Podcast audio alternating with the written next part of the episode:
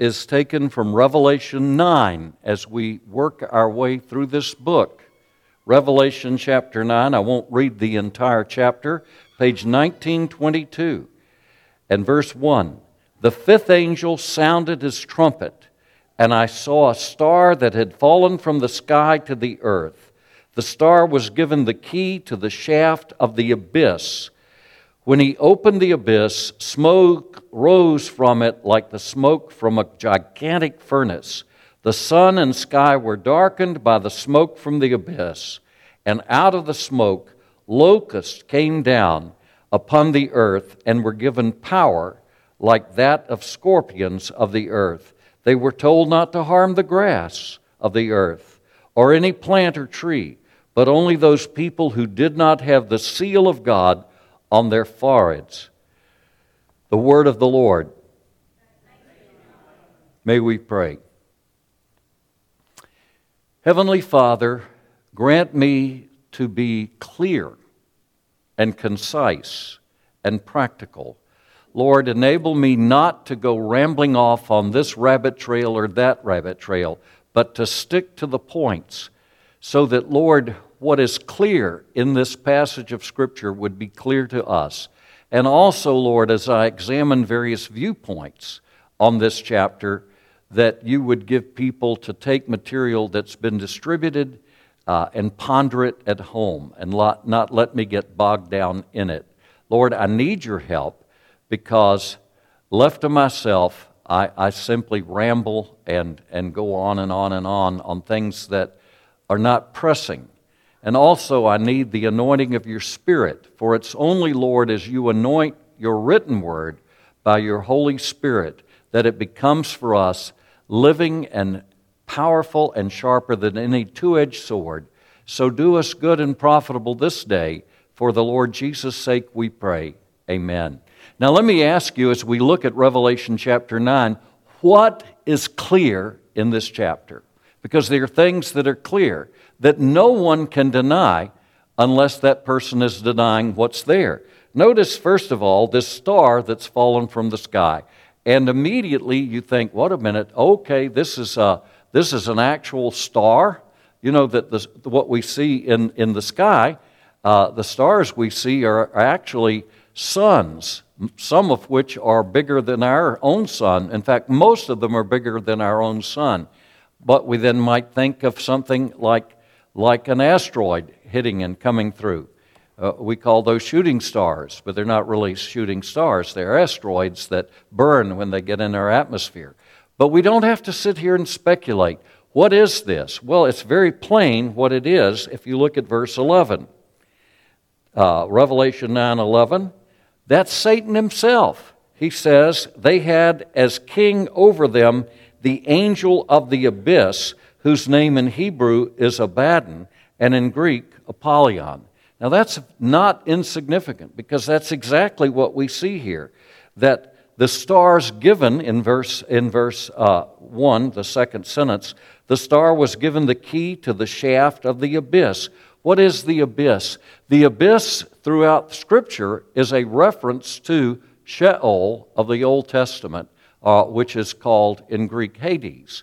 And that is where the righteous dead and the unrighteous dead lived until Jesus conquered death and he on, on the cross he descended into the abyss i won't go and repreach those sermons but he descended into the abyss and he led captivity captive when jesus rose from the dead he rose his body was not buried. Remember that his body was not buried. It did not descend. His body was simply placed on a slab in a rock hewn tomb.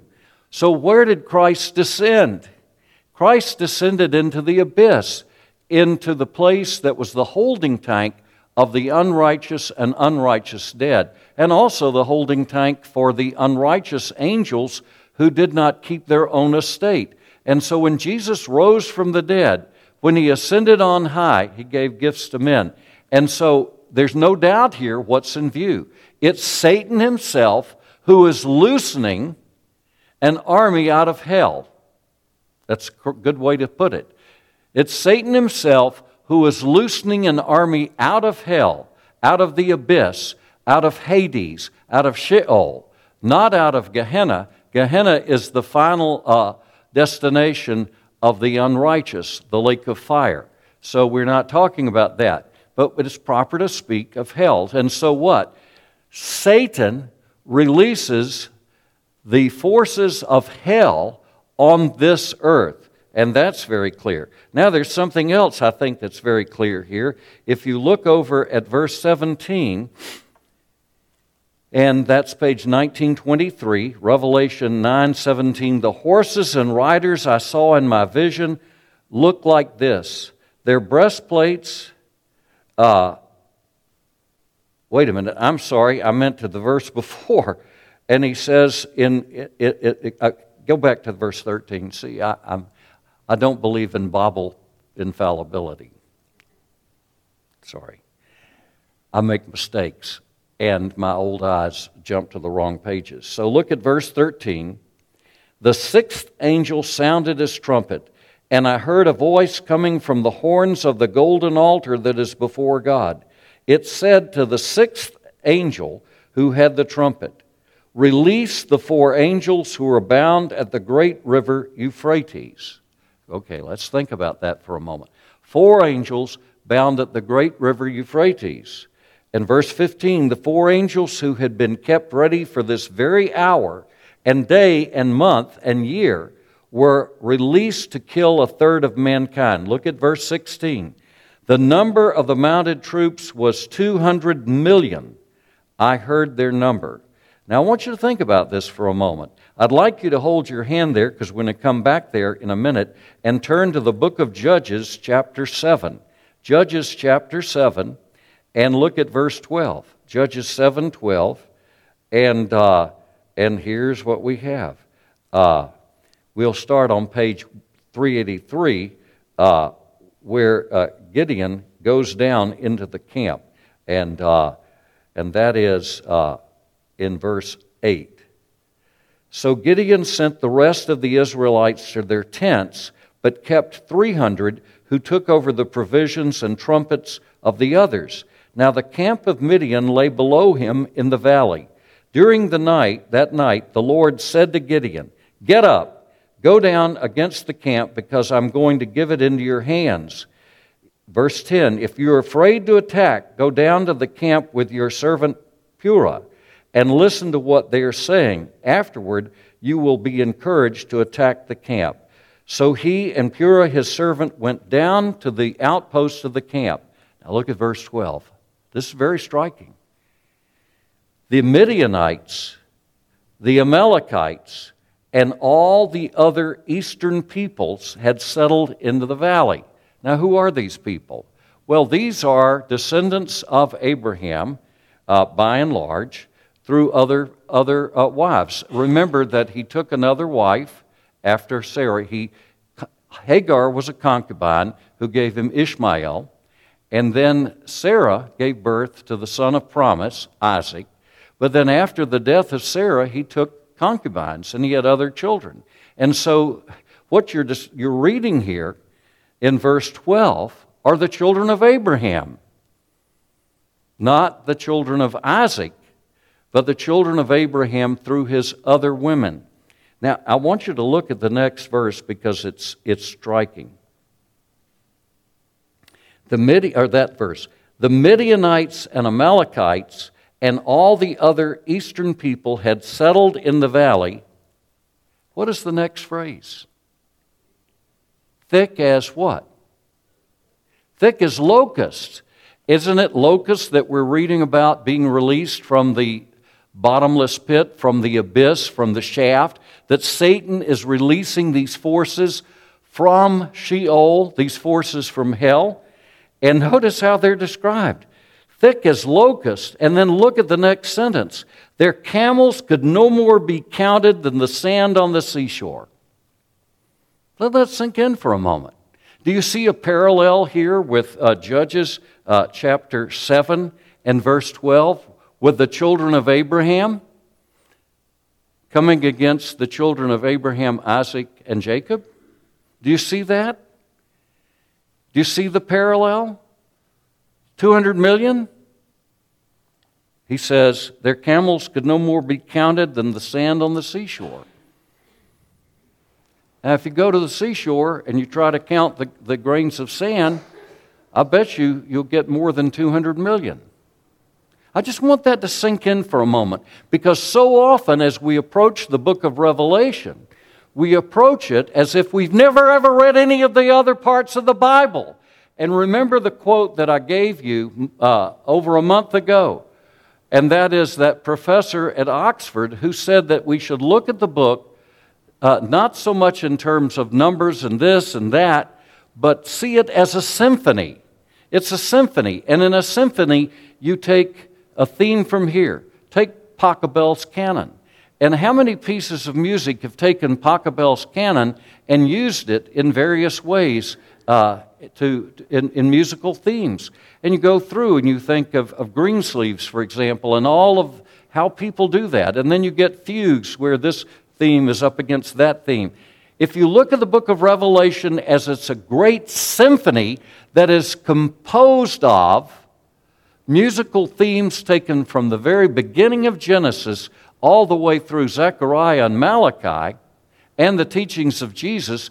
And so you see that God has summed up all of the scriptures in the book of Revelation as a magnificent symphony not only of defeat, but of triumph.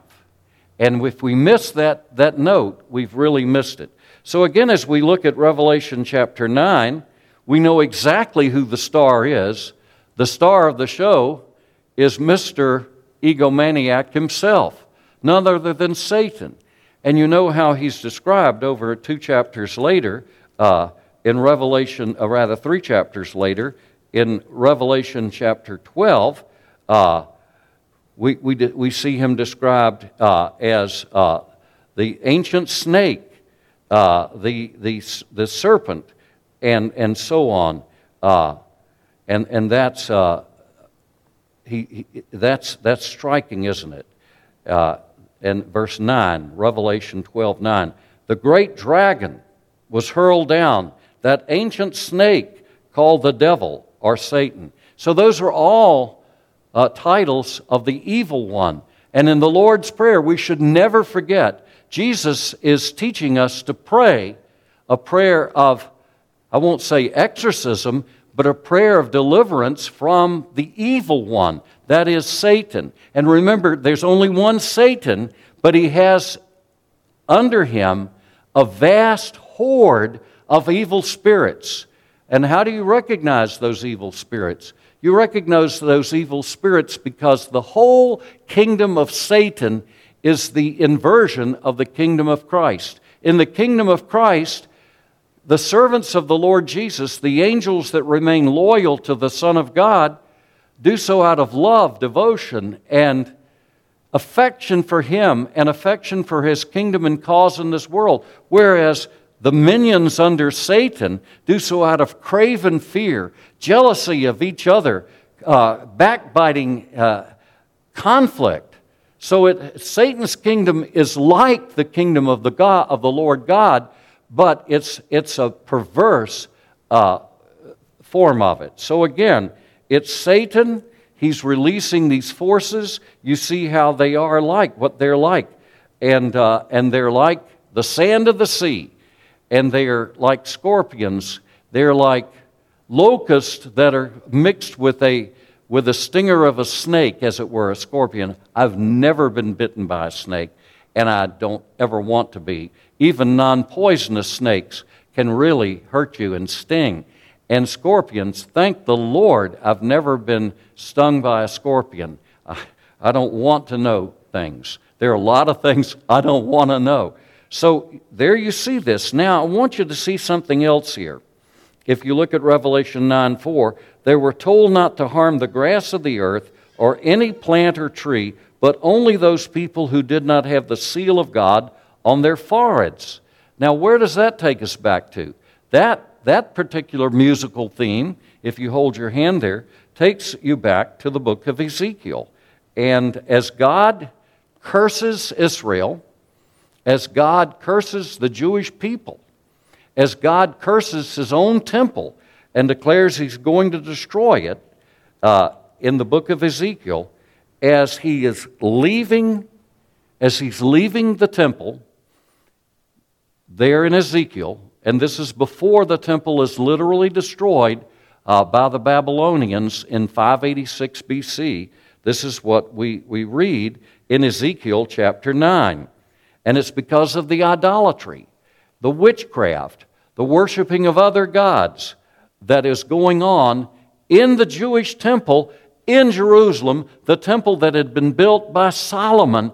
All of this idolatry is going on there, and they never learned from God's divorce of the northern kingdom, uh, which was destroyed in 722 BC. They never learned the lesson, and they continue on in their idolatrous path. And so look at uh, Ezekiel chapter 9 beginning at verse 1, page 1295. Then I heard him call out in a loud voice, Bring the guards of the city here, each with a weapon in his hand. These are destroying angels. These are angels sent by God, just like what the Jews called the Malchamavits, that is, the angel of death, who went through Egypt, killing the firstborn, but not touching anyone who had the blood uh, on the doorpost and lintel of the house. And so notice what's said here. And he said, And I saw six men, verse 2. And again, angels look like humans. Uh, I saw six men coming from the direction of the upper gate, which faces north, each with a deadly weapon in his hand. With them was a man clothed in linen who had a writing kit at his side. They came in and stood beside the bronze altar. Now, the glory of the God of Israel went up from above the cherubim where it had been and moved to the threshold of the temple. Then the Lord called to the man clothed in linen who had the writing kit at his side and said to him, Go throughout the city of Jerusalem and put a mark on the forehead of those who grieve and lament over all the detestable things that are done in it. That's an interesting thing. Who are God's people? God's people. God's people grieve and lament over wickedness that happens in places where that have been dedicated to God. Who's spared in this destruction? When God sends destroying angels against his own chosen city, Zion, Jerusalem, as he leaves Jerusalem and abandons his temple, as his glory is lifted up above the temple and is headed out, on his way out, he's turning the city over to destroying angels, just as he, dis- he, he turned the Egyptians over to destroying angels when he delivered his people uh, out of Egypt. So notice again what he says. He says, uh, again, that statement uh, uh, found there where he said uh, in verse 4 Go throughout the city of Jerusalem, put a mark on the forehead of those who grieve and lament over the detestable things that are done in it. Verse 5 As I listened, he said to the others, Follow him through the city and kill without showing pity or compassion. Slaughter old men, young men and maidens, women and children, but do not touch anyone who has the mark where do you begin? Begin at my sanctuary. So they began with the elders who were in front of the temple. In verse 7, then he said to them, Defile the temple, fill the courts with the slain, go. So they went out and began killing throughout the city. While they were killing, I was left alone. I fell face down, crying out, Ah, sovereign Lord, literally in Hebrew, Ah, Lord Yahweh. Are you going to destroy the entire remnant of Israel in this outpouring of your wrath on Jerusalem? He answered me, The sin of the house of Israel and Judah is exceedingly great. The land is full of bloodshed, and the city is full of injustice. They say, The Lord has forsaken the land, the Lord does not see. So I will not look on them with pity or spare them, but I will bring them down bring down on their own heads what they have done. The man in linen with the writing kit at his side brought back word saying, I have done as you commanded. And then if you can look at, ver- at chapter 10, you can see the glory departs from the temple. Now it's an amazing thing as we, as we read that, and going back to Revelation 9, it's an amazing thing to understand that God's Holy Spirit left the temple of God that had been built by Solomon. What's interesting is that the Babylonian captivity has two overlapping 70 year periods. One, when Israel came under the control of foreign powers, uh, when, roughly 609, uh, when Josiah is killed in battle, until 539, when Cyrus the Persian issued his decree that the Jewish people could return. But the other 70 year period begins in 586 when the temple is destroyed and ends when the temple is rebuilt uh, during the days of Ezra and Nehemiah uh, in 516. So, two 70 year periods. So, the temple is rebuilt. Now, here's something that most people don't know, and that is the temple that was rebuilt beginning there and completed in 516 BC was remodeled under the reign of Herod the Great, beginning in the year 19 BC, which helps us date the time of Christ. Christ was crucified in 30 AD because the temple began to be rebuilt in 19 BC under Herod the Great. He didn't rebuild the temple, he just uh, took the temple that had been built uh, in the days of Haggai and Zechariah and Ezra and Nehemiah. He took that and he entered in an extensive remodeling program, and he made the Temple Mount much larger. He brought in gigantic stones to support the temple. And so there you have it.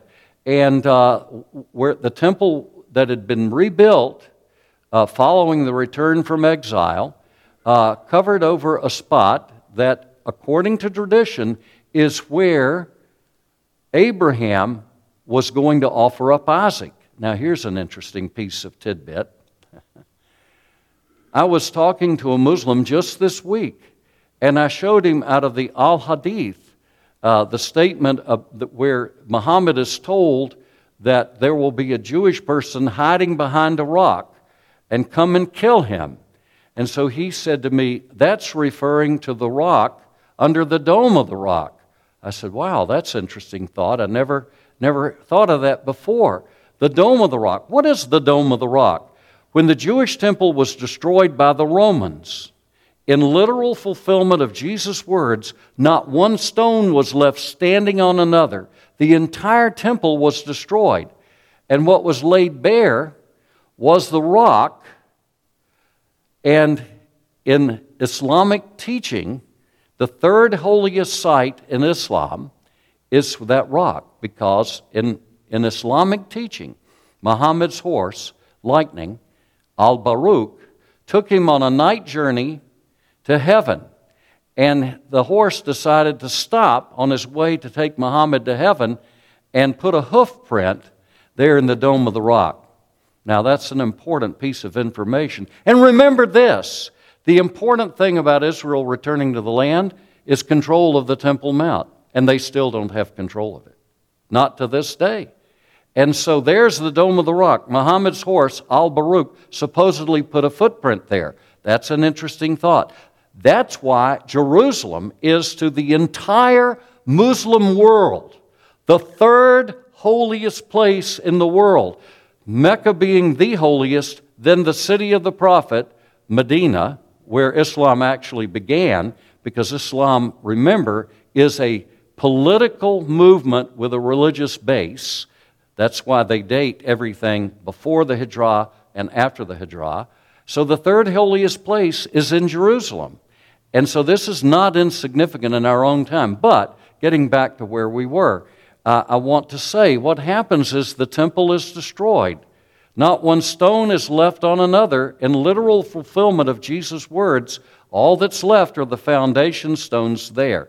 Now, here's an interesting thing. Were you to read the really only reliable witness of what happened in those days. Because you remember when the, when the zealots fled the city of Jerusalem, they traveled to Masada. and they captured Herod's fortress and they held out till 79 AD, AD 79, when they committed suicide uh, at Masada. Who is the one and only witness to this who tells us what happened? He's a Jewish general who realized he was so greatly outnumbered by the Romans that he surrendered his army, which were the armies of the Galilee, went over to the Roman side and tried to persuade his own people surrender. You can't beat these people. And so Josephus is a witness. Now, this is something that is truly amazing.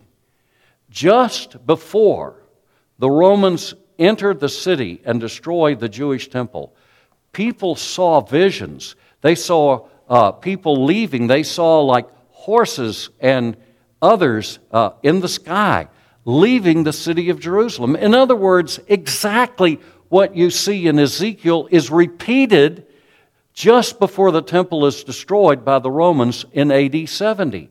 The, the only eyewitness of these things. And so, what I'm getting at here is as we look at this chapter, we see striking parallels. God always sealed his own people. What did God do for the Christian Jews who were living in Jerusalem? Something truly amazing happened. Jesus had told them in Luke chapter 21 when you see Jerusalem surrounded by armies, get out. Get out. Don't go back in your homes. Don't go down to get anything. Jump from rooftop to rooftop. Get out of the city. And here's what happened the Roman general, Cestius Gallus, has the city of Jerusalem surrounded. And guess what happened? For some bizarre, unknown reason, I know the real reason, it was the sovereignty of the Lord Jesus Christ, he retreated, even though the city was on the verge of complete surrender and collapse. Two things happened when Cestius Gallus retreated his army back into Syria. Two things happened. One, the Christian Jewish people, the, the Jewish people who believed the Word of God, the Jewish people who worshiped the God of Abraham, Isaac, and Jacob, the Jewish people who believed that the Lord Jesus Christ is their Messiah, they realized this is the sign that the Lord Jesus gave us. And they left Jerusalem and they fled and they got away and they were preserved because God will preserve his people. But what was the other thing that happened? When Cestius Gallus sounded his retreat, the unbelieving Jews, the Jews who had rejected Israel's Messiah, became emboldened, and particularly the Zealots. The Zealots took things over and controlled things. And just before Jerusalem is finally destroyed by the Romans, they're calling all the shots. They're ruling everything. And it was a terrifying place to be.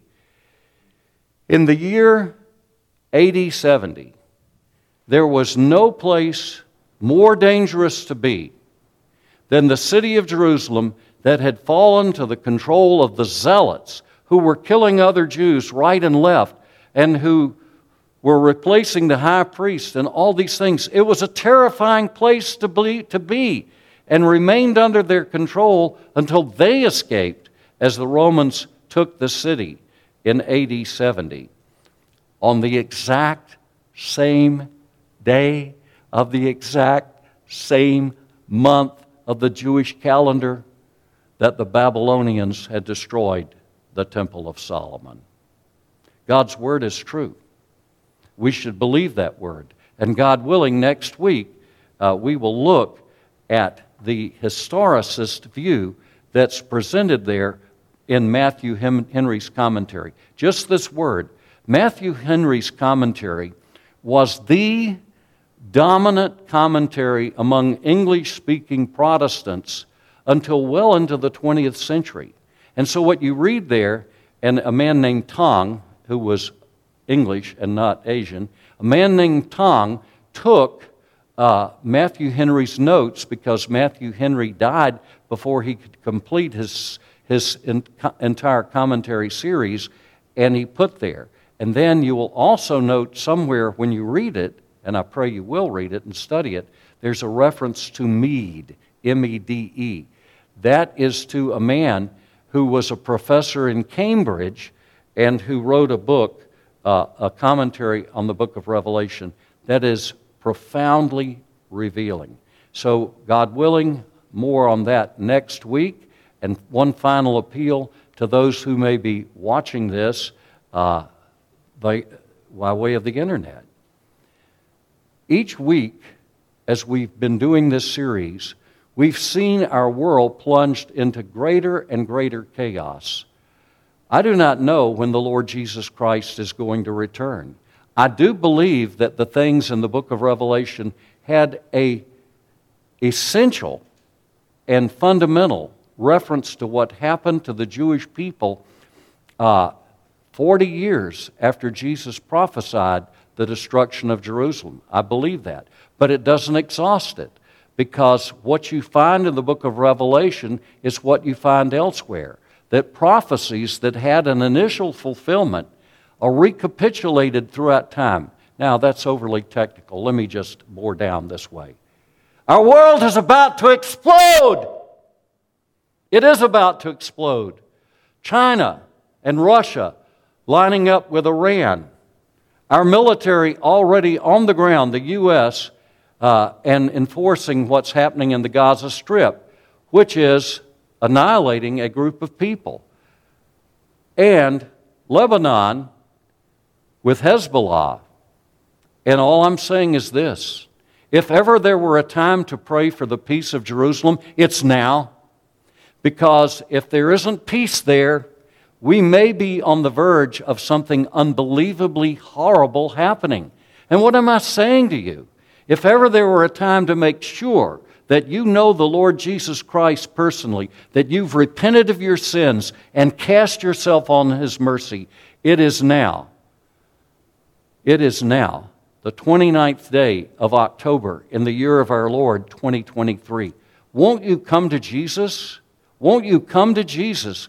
Won't you turn to him and join me in praying for Abraham's warring children, descended through Isaac and Jacob, as well as through Abraham's other wives, all of whom are fighting each other with ferocious hatred and a desire to annihilate the other? Isn't that an amazing thing? After all these millennia, that Abraham's warring children are still fighting and fighting over something that's essentially worthless because nothing in this world and this life is worth really dying for. It's heaven. It's the heavenly Jerusalem. That's where my citizenship is, and I'm looking forward to being there because one day heaven is going to come down to this earth. When is peace going to happen between Abraham's warring children? When the world embraces the Prince of Peace, the King of Kings and Lord of Lords, the Lord Jesus Christ, who is still reigning at the right hand of the Father, and he will come again, and he will take us to himself. Oh, turn to him while it's still time. In Jesus' name, Amen.